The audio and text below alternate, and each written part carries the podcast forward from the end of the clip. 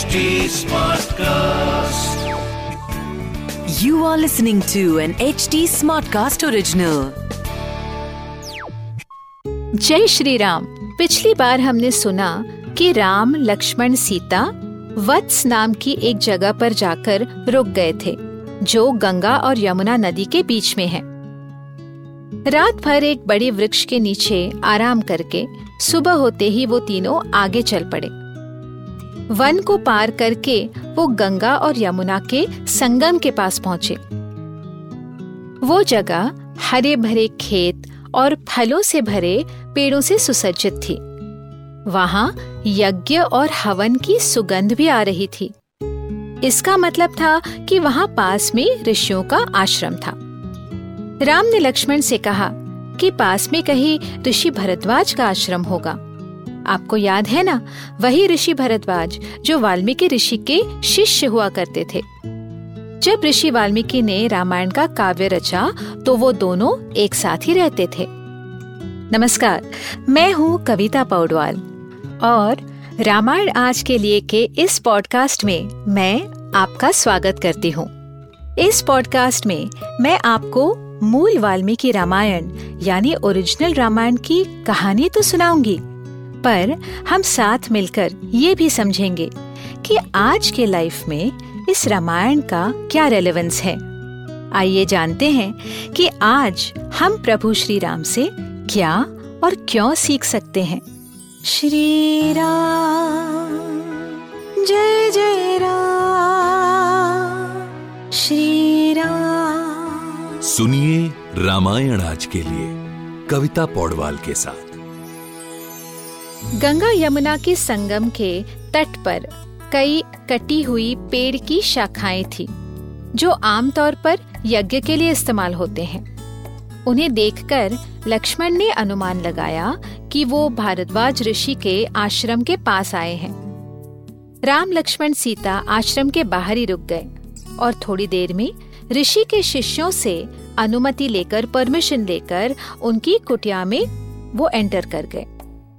यहाँ पर ऋषि भरद्वाज अपने शिष्यों या स्टूडेंट्स के साथ बैठकर ध्यान कर रहे थे। ध्यान खुलने पर राम ने अपना और सीता और लक्ष्मण का परिचय दिया। मैं दशरथ पुत्र राम, ये मेरा अनुज लक्ष्मण और ये राजा जनक की पुत्री मेरी पत्नी सीता। पिता दशरथ ने मुझे वनवास भेजा है और ये दोनों मेरे साथ आए हैं। क्या आप हमारा मार्गदर्शन कर सकते हैं और ऐसी कोई जगह बता सकते हैं जहाँ हम चौदह वर्षों के लिए रह पाए। ऋषि भारद्वाज ने बड़े प्यार से उन तीनों का स्वागत किया। थोड़ा विश्राम करने के बाद ऋषि ने राम से कहा, मैंने आपके वनवास के बारे में सुना है और मैं आपकी राह देख ही रहा था। गंगा यमुना के संगम पर बसा। ये वन आपके रहने के लायक है। तो आप यहीं मेरे आश्रम में रुक जाएँ।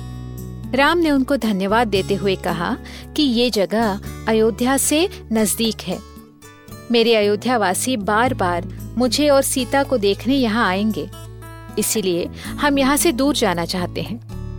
आप हमें ऐसी कोई जगह बताइए जो यहाँ से बहुत दूर हो। तब भारद्वाज ऋषि ने कहा, यहाँ से साठ मील दूर एक सुंदर पर्वत है। जहाँ कई ऋषि तप करते हैं, वो जगह चित्रकूट कहलाती है।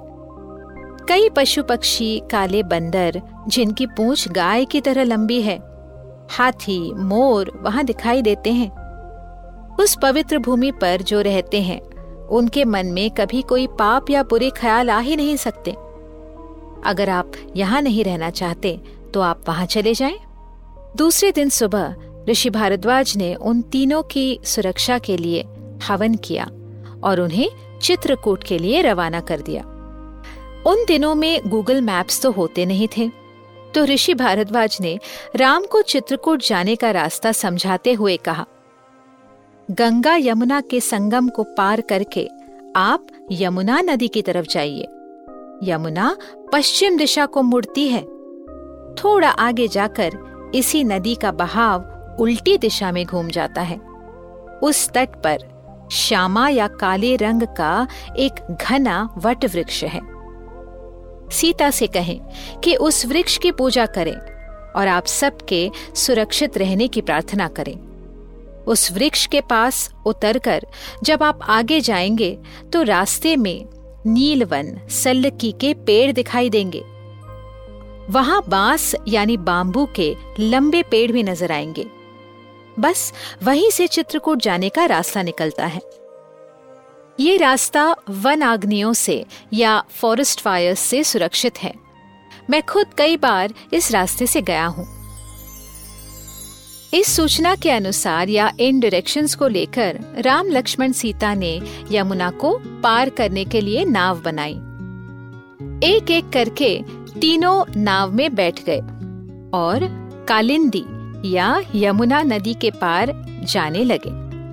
ऋषि भारद्वाज के कहने के मुताबिक, नाव को यमुना के तट पर वृक्षों के बीच छोड़कर उन तीनों को वो श्यामा या काले रंग का वट वृक्ष दिखाई दिया। वहीं से राम, लक्ष्मण, सीता चित्रकूट के रास्ते की तरफ़ चलने लगे। लक्ष्मण आगे, सीता बीच में और राम सबसे पीछे। वो रास्ता बहुत ही मनमोहक था। और ये देखकर तीनों बहुत समय बाद खुश हुए। किंशुक यानी अशोक, भल्लाट और बिल्व के पेड़ों से भरा ये जंगल खूबसूरत था। जगह जगह पेड़ों पर फल लगे हुए थे और मधुमक्खियों के छत्ते शहद से भरे हुए थे। क्लियरली ये जगह उनके रहने के लिए ठीक थी।